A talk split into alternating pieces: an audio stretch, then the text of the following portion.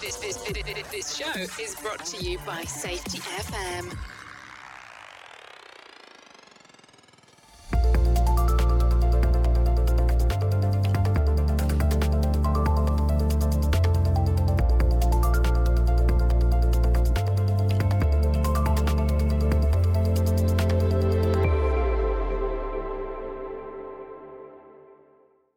Hi, listeners, this is Brent Sutton. Welcome to the second season of the Practice of Learning Teams. On today's first 2021 episode, being episode 16, the three authors of the book The Practice of Learning Teams will explore dynamic risk and learning teams. We will discuss what is dynamic risk, what does it mean to workers, how can our safety system support dynamic risk, and what role does learning teams have in making dynamic risk more visible to organisation. Please join me, Glynis McCarthy, and Brent Robinson in this episode. On today's conversation, we're going to have a bit more of a chat about dynamic risk. Really, this whole uh, this term dynamic risk has really sort of become a bit of a 2020 term, hasn't it? It's like become the word of the year. Um, I don't remember dynamic risk really being spoken about three, four years ago. I, I, I do recall um, uh, things like critical risk was being overkilled, and now it's been replaced by dynamic risk. And I thought today we might explore what's actually meant by it, because it's a great it's a great term to use, but what's the meaning that sits behind it? And I'm sure we'll get lots of different feedback of what people think it is. But when I looked up the definition or the difference between static and dynamic risk. Static risks are those which could exist in an unchanging world. And conversely, dynamic risks are those risks which result from change itself. And dynamic risks may rise from significant changes in the frequency or severity of existing sources of loss or from completely new sources. I feel like a little lie down now. Well, it's pretty abstract, isn't it? And I wonder how much that that language set would resonate with the average worker. I don't think it does. And here is our problem, isn't it? That you know, in health and safety, we are constantly using terms and constantly coming up with new terms that for a lot of the people that we are working alongside, actually those terms make no sense. They're, they're academic words for the sake of it. They yeah. don't explain what is happening for people. They don't provide them with any insight into how to do their job more safely or, or in a different way. Actually, all it is is just words. And every day they are facing that dynamic risk environment and that work that they're doing. Yeah, absolutely. So I think it's well worth kind of spending just a short amount of time really trying to unpack what does it mean? Yeah. What are we trying to convey to workers? How are we going to use our knowledge of this concept? How does that help to inform what good practice looks like? So, rightfully or wrongfully, I actually had to come up with a meaning of it when I was uh, currently when I was um, doing a, a, bit of a review for an organisation around some particular types of risks, and I I basically stated um, that it, it's it's the variability and changing conditions of the hazardous situations that can occur. Remembering only workers are exposed yep. to dynamic risk. So it was the variability and changing conditions of the hazardous situations that occur. In other words, the hazards are the same. How workers may interact may be different and that variability and that interaction and other uh, environmental or other other things that happen around them then create those different forms of hazardous situations. So you could take a simple form. You could basically have people working on the roof.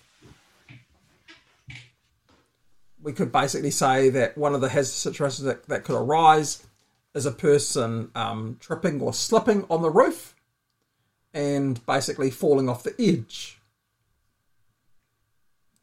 Now, is that risk dynamic if it's a cold day? Is that risk dynamic if it's a wet day? is that risk different if there are more than one worker on the roof? Is that is that risk different if there's different types of plant and equipment on the roof? Yeah. And I think that that's that's where I see that you could use this word dynamic, or you know, in simpler form, changing risk. But construction is definitely going to be one of those places, isn't it? You know, I can think of a, an example uh, recently where we had um, a team in a boom lift at, you know, um, probably 20 meters above the ground. And it's one of those all terrain boom lifts that can go over a construction site and you know they've done their done their uh, their safe work method statement. All that had been done, rescue from height, harnesses, the whole the whole thing. But what changed for them was that another contractor came in and then dug a trench six meters behind where they were working, and they were moving. So if they went down, you know, if the front wheels went down there, it was pretty dynamic if that happened, you know. And so there is a change happening and they were having to take into account those changes. Those so, changes weren't by them; it was just part of the work that's going on on that. Sure. Side. So dynamic then is really characterized by that constant change of um, activity or progress. Yep.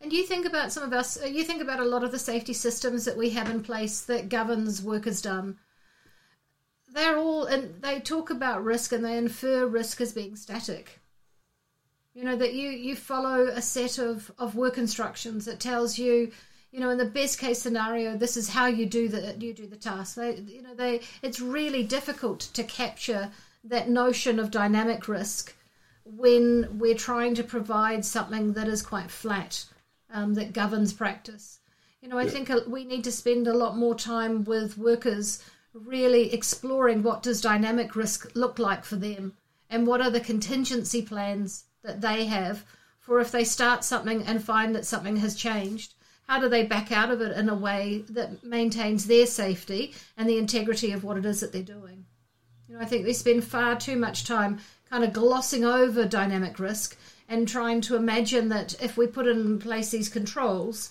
that you know that that dynamic component of it is is is reduced when in fact it's still present. So dynamic risk is a is a construct that is useful from an organizational perspective or from a practitioner's perspective, but it really doesn't have any construct from a worker's point of view. Because they don't really have a lot of choice, do they? No, they just need to get on. Yeah, they're doing right. a job. They do, so, so it's an interesting construct. So when I think about it, one of the advantages of a learning team is a learning team is about creating that uh, visibility of that dynamic risk without telling workers that they it is dynamic risk environment because that, that yeah. becomes meaningless to them. I think they already get that it's dynamic. They know that their job's changing from day to day. Even, you know, and I think we think about factory people working in factories or some of those um, institutions, you know, healthcare. That's also super dynamic every day, isn't it? You know that we're seeing that, that the jobs are changing and the materials changing and there's other things that are changing around them. And um, i think the you know back to glynis's point is that we have the static view and i think the reason we have that is that it's easier to write down. It is absolutely. We don't want to think about the variability or the dynamic um, nature of the work. And look it's um uh, you know, once again, it's what people are trying to uh, sort of be faced with every day in what they're doing. And, you know, I look at it, and a lot of these safe systems of work, these take fives, these checklists, they keep focusing on the hazards themselves. Yep. They don't focus on the hazard situations that can arise. You know, and how can we do that? And and a really good example, um, I think for me, would be around the difference between sort of like fixed plant versus mobile plant. Fixed plant, we, we pretty much know how it can hurt you. There's only about sort of seven or eight ways that plant can basically hurt you. Yep. But that plant, by its nature, is static because it's actually fixed in a particular position. But when plant becomes mobile, it behaves completely differently. And you know, a good example would be things like forklifts. We, we, we know that the, the, the, the size of the forklift, you know, its mass, the load that it's carrying, and the speed that it's traveling at is going to have a direct consequence on a person if they are struck. Yep. But that consequence is different as to whether the forklift is going in a straight direction or whether it's turning. Because when it's turning, it's basically it's it's basically traveling at a higher speed as the wheels turn at the rear. And that has a direct effect on the person. But we don't describe people we don't describe that to people. We say to them, keep clear of the forklift. Yep. Keep clear. And we don't describe these hazard situations that can arise. So if, if we're trying to get people to think more about those environments and how dynamic risk is going to exist, we need to give them some type of frame for them to actually think about it and create that. Because it's a, it's a would you think it's a thinking skill, Glynis? Or if, Yeah, definitely. I think I think it's it's kind of that whole gambit, isn't it? It's about um, thinking, knowing, managing, reflecting. Um, and again, it, it happens in real time, and it's where risk really resides, and it is the the the thing that workers have to deal with on a day to day basis. So, I for for me personally, I think it's that there are opportunities if we want to manage risk where dynamic risk resides, then we have to have greater consultation and participation with where with workers who do the work. So that as an organization we have a true understanding of how dynamic risk is being managed. And from a worker's point of view we have an opportunity to hear how successful work is done and we have an opportunity to hear when work has the potential to become unsuccessful because work as imagined or work as planned was based on a set of assumptions. And we've we've assumed that these are the types of uh, hazard situations that could arise. But obviously, if dynamic risk means that it's a constant changing environment, then work as done is going to be much more reflective of of what that variability is Yeah. or what those changing conditions are. And that's something we we on our construction sites we try and talk to people about is you know if the wind's changing or it's going to be you know today here it's 34 degrees right it's hot you know so if you're working on the roof you're going to be facing different things you, you there's it's changing all the time and that's why I really like I hate seeing these safe work method statements that people do and it's been constructed in an office somewhere months before you're on the job and they never change you know, one of the things I like to talk to people about is, well, you know, have you updated it for the weather conditions today, or have you updated it for the boom lift and the trench behind the boom lift? You know, and it just needs to be simple. You know, have you spoken to your guys or the team? Has the team got together and go, okay, what are we going to do to stop us inadvertently forgetting that that trench is there because we're up 20 meters and back 10 meters? We don't forget that it's there because you forget, don't you? You do. So, but how can our safety systems support that? Because that, that's oh. really the, the, the, the interesting part from my perspective. Yeah. So, so how do we how do we create safety systems that can support that? Because systems by the by themselves are quite flat. well, they're static, aren't they? Well, yeah, nature. and I sort of wonder if we should start up the flat Earth society. Maybe we, should, you know, systems see the world as being flat. The Flat Safety Society. The flat safety. Oh, yeah, that that could that could be quite interesting. Might have to trademark that. Um, And if anyone listened to our last podcast, you'll know that Brent is going to become flattened at some point by a big bus. so actually, I suspect he could be the president of that club. well, I'd And who actually, I'd that- actually, who thought a podcast could be so dynamic with risk? Well, who would have thought? Well, I'd actually like to share with the audience that this podcast is being recorded from a ward in a public hospital where I'm recovering from being struck by a bus. Driven by my colleague Glynis McCarthy. And believe me, I did a good job. I made sure I backed up as well. Yeah. Got up to speed. Yeah, yeah. Oh, definitely. So, so what was interesting is that I, I was recently asked to try and um, create some form of uh, uh, checklist that could be used as part of a risk assurance process. And um, once again, we had this conversation about the fact that uh, there is no one method that can identify everything that actually happens. And that we need to use more than one method to try and get that depth and breadth. And we really talked about that what we should be doing is we should be using a, a checklist as a, as a way or means of creating a conversation or creating um, thinking within a group. Because the checklist by nature is going to ask you to look for something in particular, so it's going to constrain you. But what we're looking for is through that constraint process is for them to actually um, look at the different types of situations that can arise from what they're being asked to actually look at. Whereas a learning team is very much around um, having that sort of brainstorming component, having a much more free flow component that links. I think the things can come together. An example of that was, and this one was around mobile plant, was that the question that was being posed to them was about, um, you know, can mobile plant and people interact with each other? And then it had some different types of circumstances. So, example was when a mobile plant is loading or unloading in an area, for example, was one of those examples. And if they said yes, that mobile plant and people can interact, okay, when there's loading and, and unlo- unloading and loading happening, then the next question to stimulate was a how and where could that occur? So it was trying to get the context to that. Yeah. So rather than saying it's present, which is great, so we know it's present, well, what's the context of it being present? And then the second part of that question was, what are we currently doing to stop that from happening? Because obviously, people and plants shouldn't mix, Yeah. because that's when things go wrong. And then the last part of the question was, and if it did happen, what would be the likely impact to you? Oh, so personalising it. Yeah. Nice. Because what we're trying to do is we're trying to understand is it one of those potential stickies? Yep. Because if it is a sticky, then that's where the organisation should then look to do more about how to support that successful outcome.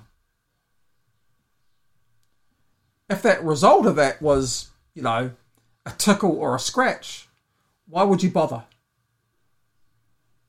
If the outcome would be joining me in the ward here, then you want to do more about it in that way. And I sort of wonder that we have this conversation about dynamic risk, but are we doing ourselves any justice without actually trying to contextualize it um, um, better? Make sense? Because it's a concept. We're talking about a concept. Well, what does that mean? Yeah. I think also in health and safety, we have to be really mindful of uh, the worker and, and the audience that we're talking to. So a lot of the workers that, that we work with have English as a second or a third or a fourth language, you know, have some literacy issues, um, particularly here in Auckland, where we've got a really diverse workforce. I'm certainly not making um, big generalisations, but, you know, we have a number of, of workers in New Zealand um, that you know their literacy and language skills are such that it's really difficult for them to engage in really highly academic text. And once we start using words such as dynamic risk, we start to use academic words, abstract words. They don't actually conjure up a kind of a meaning.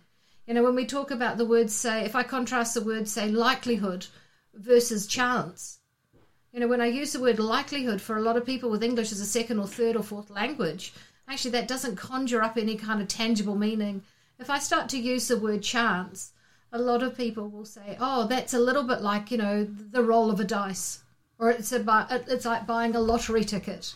You know, people can kind of visualize in their mind's eye what that word means. So I Yeah. think we have to be really careful with the language that we choose, and we have to be selective according to the audience that we're working with. So we've got a workforce that's highly educated, that has you know got a, a technical knowledge background. Then I think things like you know using dynamic risk and unpacking it and seeing what it means for us in, in our context that works really well. But if we've got a highly diverse workforce where language and literacy barriers may prevail. Then in fact using words like dynamic risk, I think they get lost. And so I think that we always need to, the starting point is what is the way that we can have shared understanding of concepts and a shared language set so that when we are using words to describe a situation, actually both the the, the sender of that information and the receiver of that information are actually they've got some commonality, so that they can understand what that message that's trying to be conveyed. I think that's a um, such an important point, and I think quite often in the safety space that we operate in, that we forget about that and we use language that's just doesn't mean things to people. You know, and you know, I do, I do it from time to time, but I remember, you know, we talked about that youth group where they had that incident, and then we did a learning team where they came up with the risks, and it was what they were doing is going hiking and camping, and it was very dynamic. And the, you wouldn't use that those words with that or that particular word mm. with that group. You just want to understand what they um you know what are the risks and how they're going to do it if the weather changes or there's a bushfire or whatever it might be, and they'll they they get there by themselves. And I think the other thing that okay and it is dynamic risk. I think it's a way of describing it. But how do we give that information back to the workforce or back to the people that are facing that risk? So that they can actually own it as a concept as yeah. well as the kind of the physicality of that risk, where risk resides. Yes. And that's again, where stuff gets lost in multi-page documents. I'm not saying it should be one page or two pages or ten pages. I'm just saying that I think we need to be cognizant of that. How we give that back to them, so we're we've captured it and we've done something with it that people can use and it's, and it's useful. Well, I, I, think like everything else, if, if, we think about it in terms of say uh, health and safety information, by describing some of the hazardous situations that can arise. Yeah. Rather than saying, here's the hazard, you know, uh, keep clear of moving forklifts. Thanks I, for that. Yeah, I, I to, to me that statement doesn't doesn't that could be misunderstood and could be misinterpreted about when do I keep clear? If it, is it stationary? Do I keep clear when it's not moving?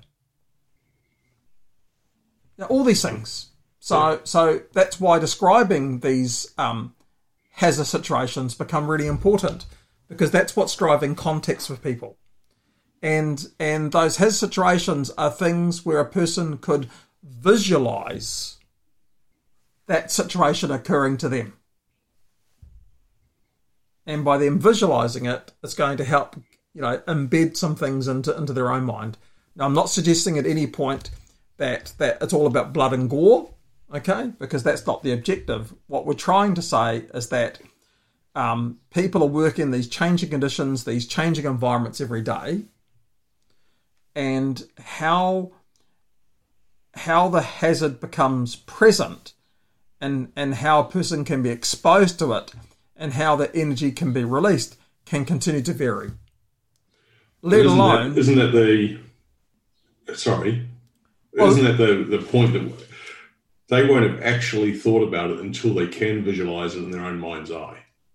Right? That you know, if you ask the right question and go, you know, what do you think can happen here? And then they come back to you and say, well, I think this can happen then you've now got somewhere so much better than the words keep away from moving forklift, isn't it? That you've had that discussion, you've had that conversation with them. It's, so, it's super powerful. It, it is. And you can also think about some of the psychosocial components of people as well about, you know, tiredness and, and rushing. Yeah. Um, and you know frustration and um, you know all, all these things that we talk about, which which we all sort of lump into meaning distraction or being complacent. Um, all those things, you know, have an effect on us. Uh, it makes me laugh sometimes when we tell people, you know, if you're feeling tired, you know, you should stop doing the job.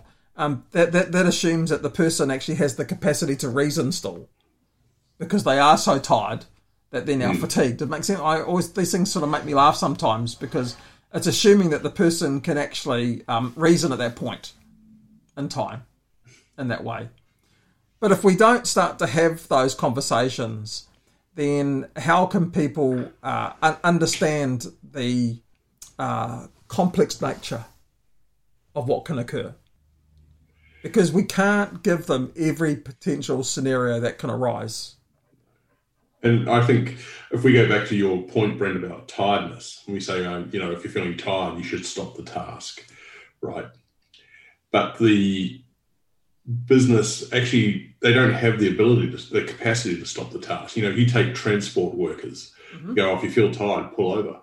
But they have to have it delivered to a certain grocery chain by 11 o'clock that night, and they've still got 150 kilometers to go. In their mind, they don't have that no, you're not empowered to, to do that. Stop. Yeah, uh, look, absolutely. I mean, and how many accidents do we see in that space where that's happening? Oh, look, quite often, um, you know, Glynis and I were um, uh, doing a piece of work the other week where um, uh, this was one of the items that appeared on the take five. And I asked the question of management if someone ticked, um, you know, if they ticked that and said they are tired, what happens? Yeah do you send them home and, and pay for them to have a nap? I mean, what what do you do? And the reality was that actually those forms weren't collected until the end of the day. Those forms were put together and bundled together and maybe reviewed at some point in the distant future. How does that inform practice? How does that keep people safe? But but imagine if they did have an accident and they had ticked tired, and then the regulator comes along and says, "But they said they were tired. and You did nothing about it." Yeah. I mean, you know, back to back to safety waste, right? Why would you even have that form if you're not going to do anything with it? Yeah, exactly.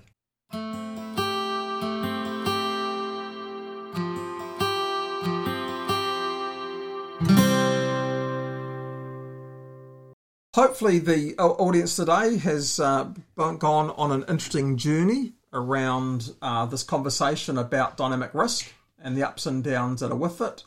Obviously, we really value a feedback. So it'd be really good to hear from you and to hear from you about other topics that you find of interest. So wrapping up with my colleagues, would, would you like to add anything else, um, Glynis? I think we just need to be really care, careful about the choice of words that we use. And I think that we need to make sure that we've got commonality in terms of shared understanding around concepts and a shared language set. There is no point us coming up with fancy ideas and fancy words to describe things if actually the person that's receiving that information doesn't get what the point is. And for you, Brent Robinson? Yeah, I think it's the same thing. It's about these buzzwords that come into this particular profession from time to time, and um, and exactly people not understanding what it actually means. Work by its nature is dynamic and variable, and uh, we need to take that into account. And work by nature will always be dynamic and variable. Variable, yes. Thank you, listeners, for being part of this podcast. We'd love to hear your learnings from today or other topics you would like us to support you on. Go to www.podcastlearnings.com and be part of the community of practice of learning teams at www www.learningteamscommunity.com. The views and opinions expressed on this podcast are those of the host and its guest and do not necessarily reflect the official policy or position of the company. Examples of analysis discussed within this podcast are only examples. They should not be utilized in the real world as the only solution available, as they are based only on very limited and dated open source information. Assumptions made within this analysis are not reflective of the position of the company. No part of this podcast may be reproduced, stored in a retrieval system, or transmitted in any form or by any means, mechanical, electronic, recording, or otherwise, without prior written permission of the creator of the podcast, Jay Allen.